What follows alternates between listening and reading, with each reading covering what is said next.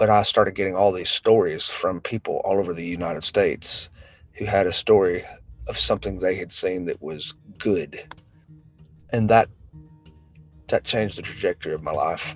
Uh, so I started writing about things that I read that I read from people and things that I saw that were good. Hey y'all, I'm Tommy Tomlinson, and from WFAE in Charlotte, this is Southbound. Conversations with people from all walks of life about how the South shapes who they are and what they do. Not too many years ago, Sean Dietrich was a middle school dropout working construction with vague dreams of a better life. Now, he's Sean of the South, a writer with a huge fan base of followers who read his online columns, listen to his podcasts, and come out to his live shows. His stories are gentle and usually funny, but his childhood was just the opposite.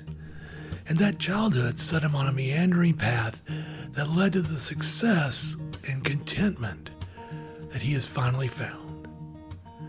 Dietrich has a new book called You Are My Sunshine about an epic bike trip that he and his wife Jamie went on. It was a difficult but rewarding journey. You could kind of say the same about Sean's whole life. Here's our conversation.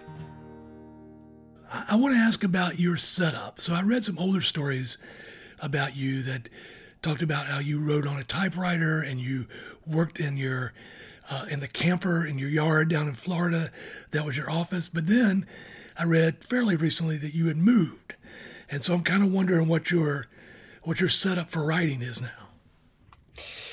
Well, it's true. I've had a lot of different a lot of different offices, and uh, I did start on typewriters. Uh, I still have all my typewriters, uh, and then I did graduate into having a, a 1950s Yellowstone camper as my primary office. I wrote, I think I wrote at least five or six books in that little camper, uh, and I gutted it and made it really fun. And it, the most important feature of it, it was it had a kitchen and it had a bed in the back, so I could sleep and no one would know. They'd think I was working. That was awesome. Uh, and now we moved to Birmingham, and uh, our house will turn 100 years old in well, I guess January.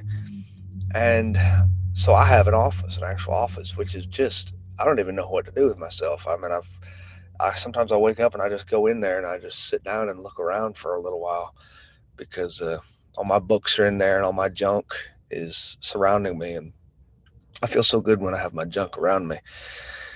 Uh, so that's where I write. Uh, but I will say too, I mean, most of the writing that I do is done in motion. So this seat that I'm in right now, as we're having this this conversation, I'm in our our van. It's like a little. It looks like a plumbing van. It looks like uh, the same kind of van that LabCorp uses when they show up to your place of business to take stool samples. and there's a there's a one of those uh, hanging clothes racks behind you. I see some some clothes exactly. there. Yep, those are what I, that's what I've worn for the last uh, events that we just did, and uh, we've got right behind me here. You can see a dog bed. That's where Marigold, my coonhound, rides behind me, and Jamie, my wife, drives, and I sit in this seat and I ride. You know, I um, well, first of all, do you miss the camper? Oh yeah, I really do. Uh, I still own it. It's it's uh, down in Florida on this little overgrown lot that that we have, and uh, it's kind of fallen into disrepair. And I think it might have fallen too far into disrepair. So yeah, I do miss it. That was my little safe place.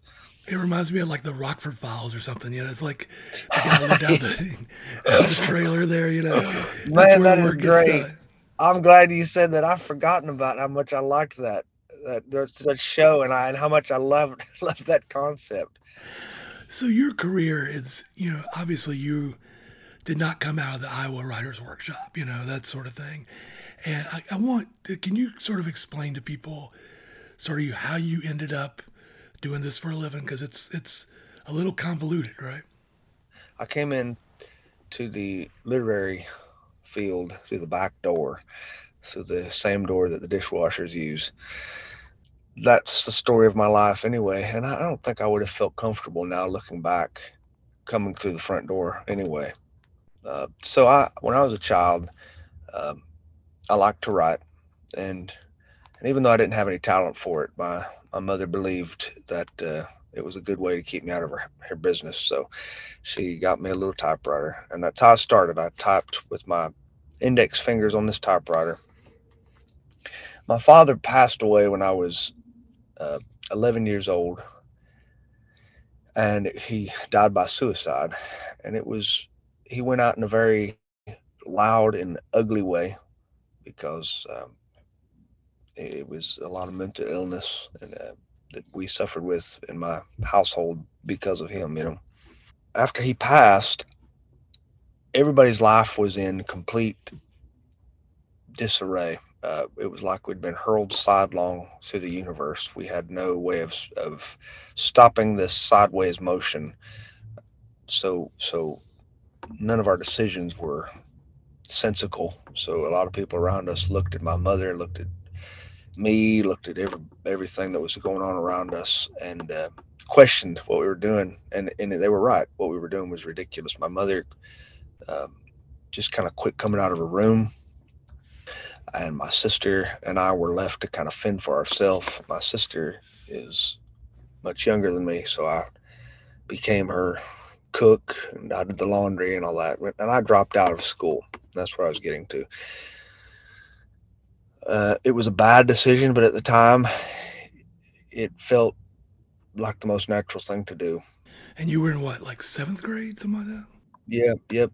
Just just seventh grade had just started. So as a result, I didn't go back. And I grew up working. I had jobs. Always had jobs. Uh, life gets very tough when you lose your your main breadwinner. So when I was a grown man, I was on a construction job site, and uh, a fellow mentioned that he had just finished school. He was much older than I was, and he had a really uh, doctorate degree. I couldn't believe it. And so he suggested that I give it a shot because he said it wasn't all that hard. And here we were doing the same job. I thought, okay, I'll give it a shot. So I went back to community college. Before they let me in, they asked if I had a high school education. Or I said no. They said, Do you have a GED? I said no.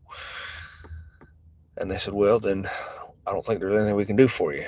And before I was about to leave, a woman stopped me in the registration department and said that there's a test that they give to people who had been homeschooled.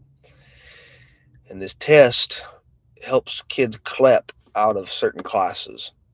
I took this test stupidly, foolishly, blindly, without any preparation. And my one saving grace was that my cousin always told me when you take a multiple choice test, if you don't know the answer, just fill in the bubble C and you have a 50% chance of getting a 90% grade or higher. Never mind that my cousin was held back three years, but I uh, I did follow that advice, and another blessing that helped me through that time was that I had never stopped reading. I, when you drop out of school, you read. Uh, well, this isn't this way for everybody. For me, it was this way. When you drop out of school, you find yourself so separate and so far behind the rest of the, the pack. You struggle to you struggle to catch up in a way uh, so that you don't feel so out so much of an outsider, so much like an outsider. So I read a lot and I did it probably out of a bad place. My motive was not to to enrich my life, but to keep up and to prove that I wasn't nothing. So that did save me. Now that I look back, uh, they let me into college. I went and I got my high school remedial courses. One of my first classes was a creative writing class, and I showed up 30 minutes early to class, and I sat down, and the lady who was teaching the class said, "My, you're here early." And I said, I've waited a long time to get here. And she gave me some of the greatest writing advice I ever got. She said, just write how you talk and we'll clean it up. And so I've held that tightly. Uh, I had a few little pieces published, nothing major. I think I made $27 on my first published piece, and that made me a professional. and uh, after that, I started a I started a, daily column online which I, I hesitate to call a blog because a lot more work goes into it than than a lot of people put into blogs, but it is just a blog. Uh, really, I don't know what it is, but it, it follows the newspaper column format. And that really struck a chord. And it was the only winning thing I've ever done. A couple of questions about that. First of all, do you, did you, when was the moment for you when that little online column you started sort of caught fire? Was there some particular thing that happened where you went from nobody was reading it, all of a sudden lots of people were reading it? There were two pivotal moments for me. Uh, the first one was I was writing it really loosely. I was writing it purely for my own exercise and for my own enjoyment. And I did it daily, but it was still loose in my mind. It was still, uh, you know, I didn't consider it valuable to anybody or anything and I didn't do it one day. And somebody, a friend of mine, who I hadn't heard from in years, emailed me and said, Where was your column today? I have been reading your column every day. It's become my morning routine. I, and it wasn't there today. And this little moment happened in my brain. I mean, I hadn't I hadn't heard from this this kid in a long time. He's not a kid anymore. And I said, uh, you read it every day? He said, Oh, yeah, it's become my routine. And I thought to myself about my morning routine and how I have people that I read every day. Uh, and growing up in the newspaper for sure. And at that point, I became a whole lot more intentional with it. And I had this this feeling that other people were paying more attention than I thought they were.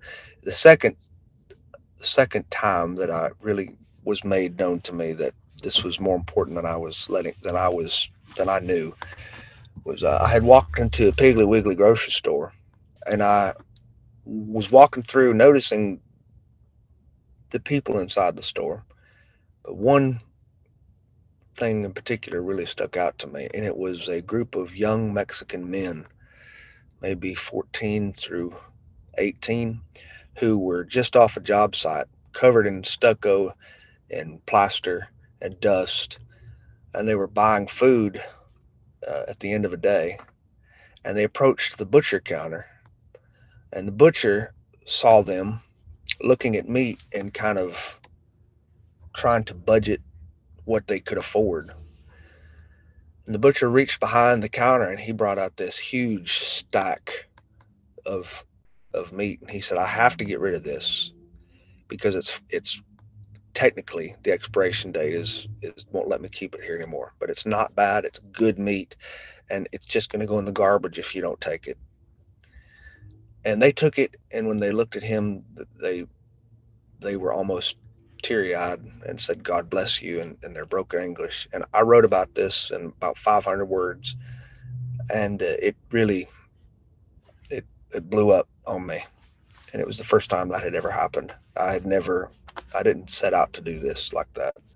But I started getting all these stories from people all over the United States who had a story of something they had seen that was good. And that that changed the trajectory of my life. So I started writing about things that I read that I read from people and things that I saw that were good. The other question I have about that time is when you were doing that construction work for however long you did it, did you have ambitions to do something else? I mean, were you always thinking, I'm going to be a writer, I'm going to be something else one day? Or had you sort of said, this is maybe this is my life now? I went through a long, long struggle until I finally gave up. Uh, I wanted to be something else. I didn't know what that was. I mean, I do a lot of different things, so I didn't know what that was. I knew that I had something in me that needed to get out. It wasn't about fame. It wasn't about success as a, in, a, in a traditional sense. It was just about fulfillment.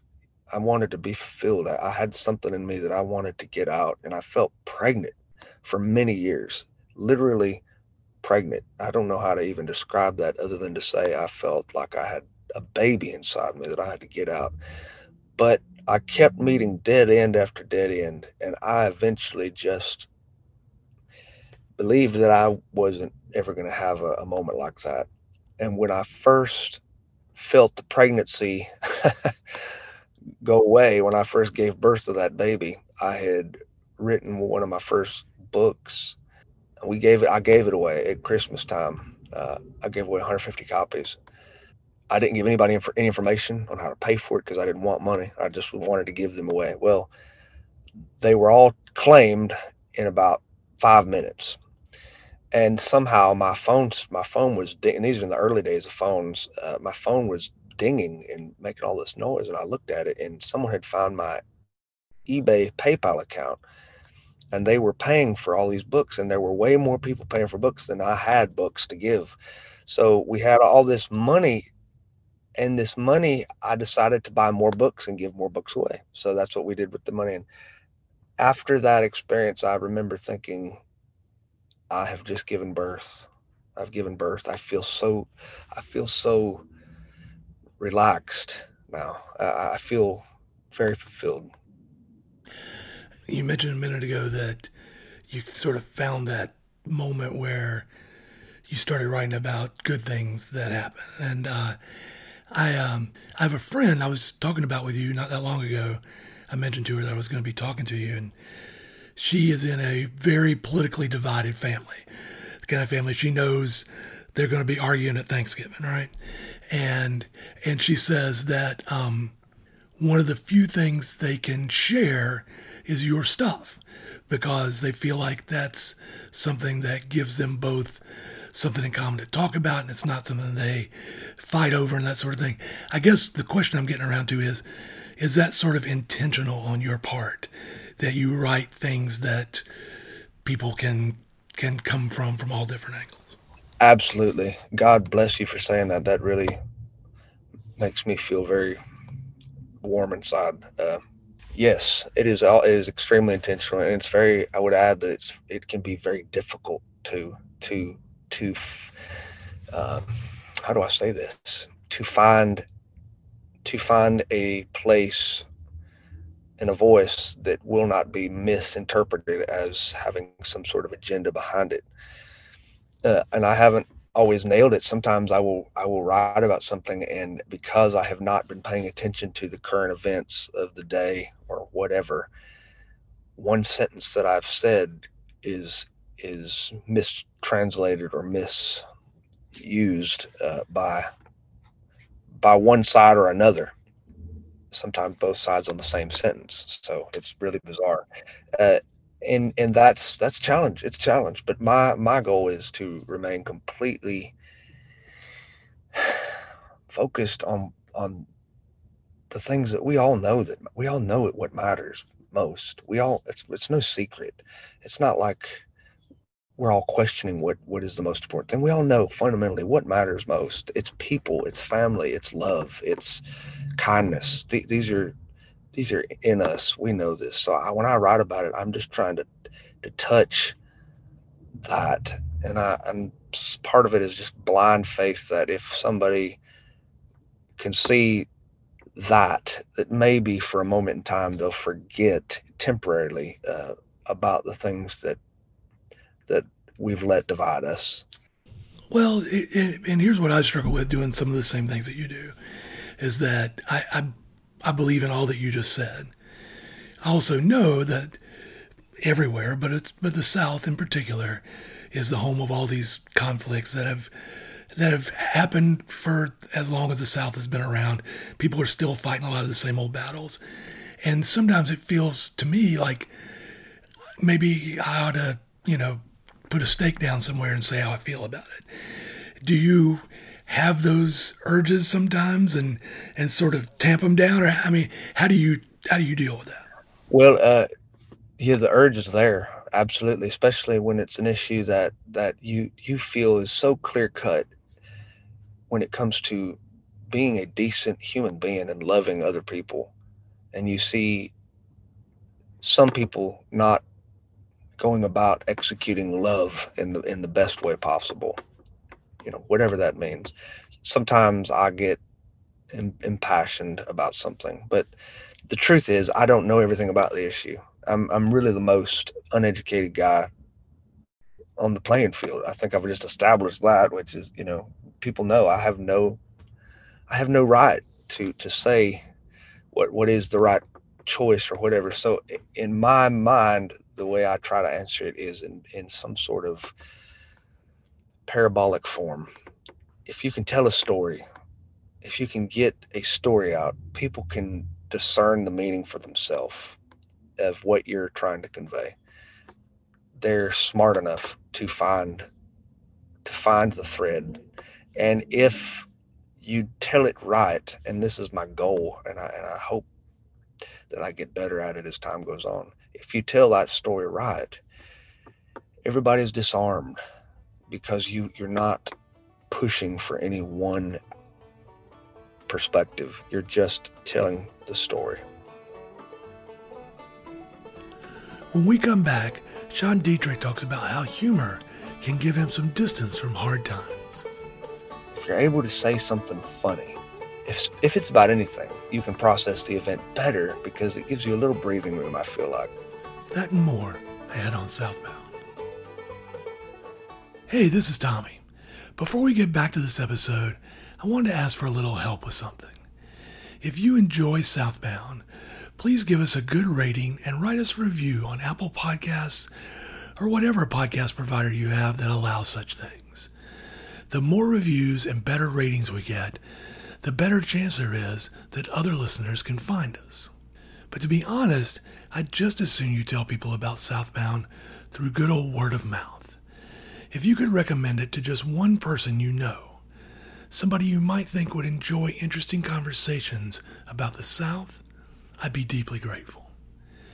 If you have any thoughts about the show, guests to recommend, or anything that you think might make Southbound better, you can email me at ttomlinson at wfae.org.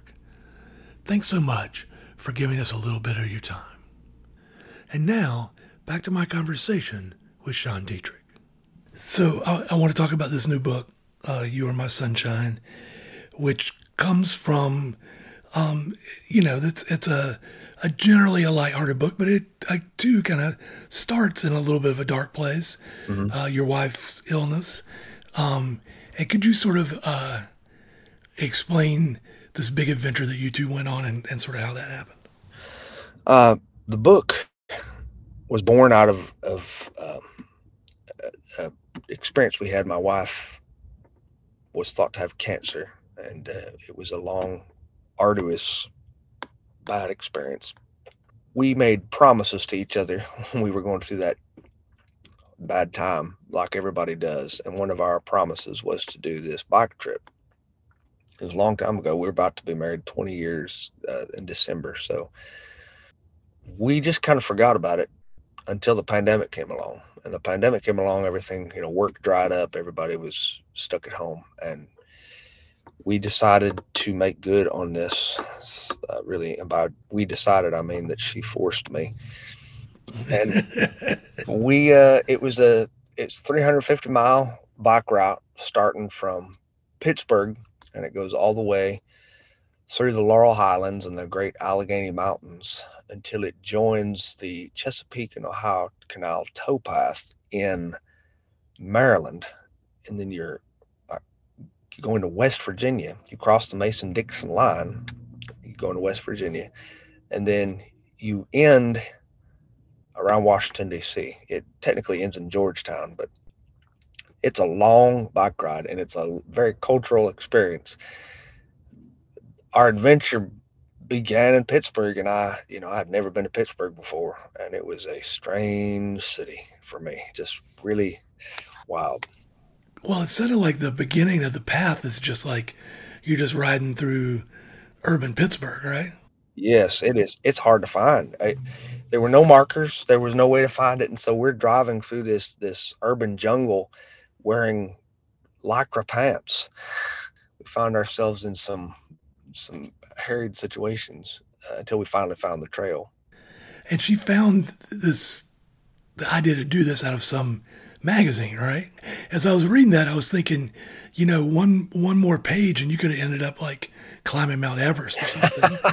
you know, she had, if she had just happened to find a different magazine or a different story or something. Yeah, only I'm not sure I actually could have even made it to the base camp of Mount Everest, let alone do what we did. Well, it it sounds. Oh, I was gonna say it sounds like you had a little bit of a tough time doing what you did. So you had, so your wife had a normal bike. Right. You had a tricycle, like a three wheeler recumbent bike, right? So you're kind of like low and on your back this whole time, basically. That's exactly right. It's like riding a Barcalounger. That's really in and it's uh if you remember big wheels when you're a kid, it's sure it's it's just like that, only you lean farther back. And it's actually quite comfortable and fun to ride, but people were very interesting when they reacted to you on the trail because most people ride, most people hike or ride a traditional bike, and they would pass me by and they'd look back at me and they go, "Oh, he's so brave." and I'd think, wow. So this book obviously is, is as much about your wife as it is about you. Yeah. And I'm wondering if beyond the facts of the trip, which are obviously a good structure for a book, if you were wanting to write some sort of kind of tribute to her or something like that. Yeah, this was all about her, really. I've written uh, several books now, but none none of them have been expressly about her and the relationship we share together. And I just wanted that to be documented. She deserves it because she is uh, she puts up with me, but she's a she's a very good woman. She's a very exceptional human being, and I obviously love her more than anything. And do you guys look back on this trip fondly now? Oh yeah, we do. I will certain parts. Because I was gonna say, in the moment, there are parts you're you're not very fond of at all. That, you know, that's the interesting thing about doing trails that I found out, and and and you talk to other people who've done trails, and and it's this is it's this way all over the the board for a lot of people. You don't do them to have the kind of experience you would think you're going to have. You think it's just going to be fun the whole way through, but it's not fun the whole way through. In fact, it sometimes very little of it is actually is fits our definition of fun. And yet there is some deeper gratification in it even in the especially sometimes in the bad parts. So that's weird. I can't explain it. I guess it's it's uh something deep in the the physiology of man and when he's in the woods you know when you survive something it makes you feel really good. But it did change us, and that sounds so trite and so ridiculous to say that I'm a changed man. I, I really do, really can trace a, a turning point in my own life back to that trail. Ever since we finished it, my wife and I hike all the time now, all the time. We, I mean, we've been out three times this week. It, it's really amazing how how often we find ourselves out in nature now, uh, needing to be out in nature. We'll talk to each other over dinner one night and say, "Man, we I really want to go out into the woods, don't you?" And she'll say, "Yeah, let's let's do it tomorrow." We were never like that before. So you obviously this book has is a lot about your wife and, and y'all's relationship, and and you write about her at other times too. Do does she look at that stuff first, or how, how do you two negotiate? Like, is there anything that she doesn't want you to write about, or any of that sort of stuff? Well, I never let her read a book until it's completely finished and fully edited and ready for print. So I so, there's that because I don't I want her to see it. A lot of people I know they'll let their wives or their spouses or their husbands read a book before it's finished and you'll get their input on it. I would not like that because uh, that would alter the creative process for me to have to know that I have to please or tread lightly around somebody. So, uh, that said, uh, I want her to read it as a finished product. But when she does read it, there is still a little padded room in there for for a change if something needs to be changed, uh, something emergency. Uh, and she didn't want to change anything, which was glorious, uh, since she was such a large part of this book. So you, you go around the South doing a lot of like live shows and that sort of thing. You play music, you tell stories and that sort of thing. Have you gotten a sense of like kind of who your audience is from that? Yeah, yeah, I have. But once you think you have figured it out, you're wrong, and it'll always change on you. Uh, and you will think that you're talking to this crowd here, and you will find yourself in a place full of people you had no idea found any value in your work. We travel around a lot, and we've had a lot of meaningful experiences. And when it started, it, it seemed to be that I was mostly connected with with people who had gone through some sort of trauma. Uh, they re- they identify with the trauma aspect of what what I've been through, and whatever their trauma was, they just wanted to be seen by somebody else, and we would have these powerful, powerful moments in after the show was over, and these the book lines when people would we'd shake hands and meet. Uh, with people who have been gone through everything under the sun. It did make my wimpy trauma look like nothing compared to the things that they've overcome. So that was in the in the initial phases. That's what i thought. The audience was just that. But it since then it has become so much more colorful and diverse. It, it, we had a, a guy to show just recently. He was he was blind and his wife brought him and he was carrying his guidance cane and his wife reads him all my stuff out loud and he just wanted to meet the man who had their voice. He wanted to hear my voice or something he said and so uh, I, I read some to him and you know i would have never thought that my work would transcend that kind of a boundary and, and that's just one tiny example so that's interesting I, I had not thought about maybe the, the people who came out at first being people who had gone through some sort of trauma or whatever. I wonder, in your kind of personal experience, first of all, I don't quite know how to ask this. Yeah.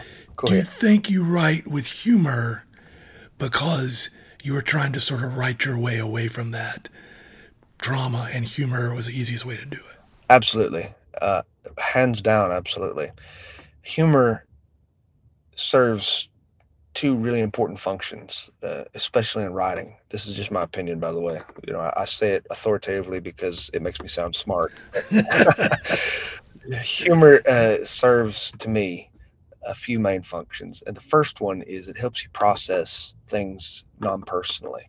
If you're able to say something funny, if if it's about anything, you can process the event better because it gives you a little breathing room. I feel like. Uh, the second part is it disarms something really bad.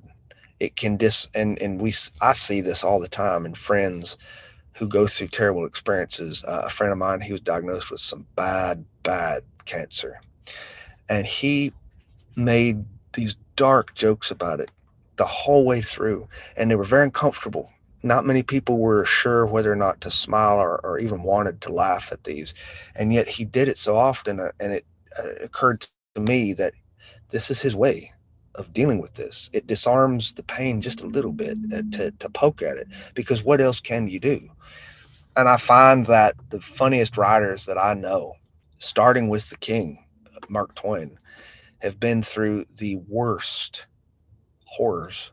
So humor for me is, is very intentional. It also just feels good, uh, plain and simple. Humor just feels good. And if someone can make you laugh or smile at all, that person is very valuable. It's a fair question in these troubling times to ask why everybody with a voice and an opinion shouldn't just walk in swinging with both hands. But there's got to be some way to reach people other than hollering. There's got to be some sense of common values and beliefs. Sean Dietrich works that neutral ground. It's harder than it looks. He's trying to tell stories everyone might see themselves in, while at the same time trying to make a point about how we might see others. And he's trying to make you laugh while he's doing it. Trying to bring people together is like raking leaves. It's tedious work. The wind blows them around. Sometimes a dog jumps in the pile. And even when you do it just right, you go out the next day and they're all scattered again. Some people would rather just burn the leaves. Sean Dietrich is out there with a rake, a tool, not a weapon, trying his best to make a pile that'll stay put. Southbound is a production of WFAE in Charlotte. Our main theme music comes from Josh Turner. You can listen to this and other episodes of Southbound on the NPR One app, Apple Podcasts, Spotify, or wherever you listen to podcasts. You can subscribe for free to get each new episode sent to you when it's ready. You can also find Southbound on WFAE.org, where every episode has show notes with more information on that week's guest. See y'all next time. Thanks for listening.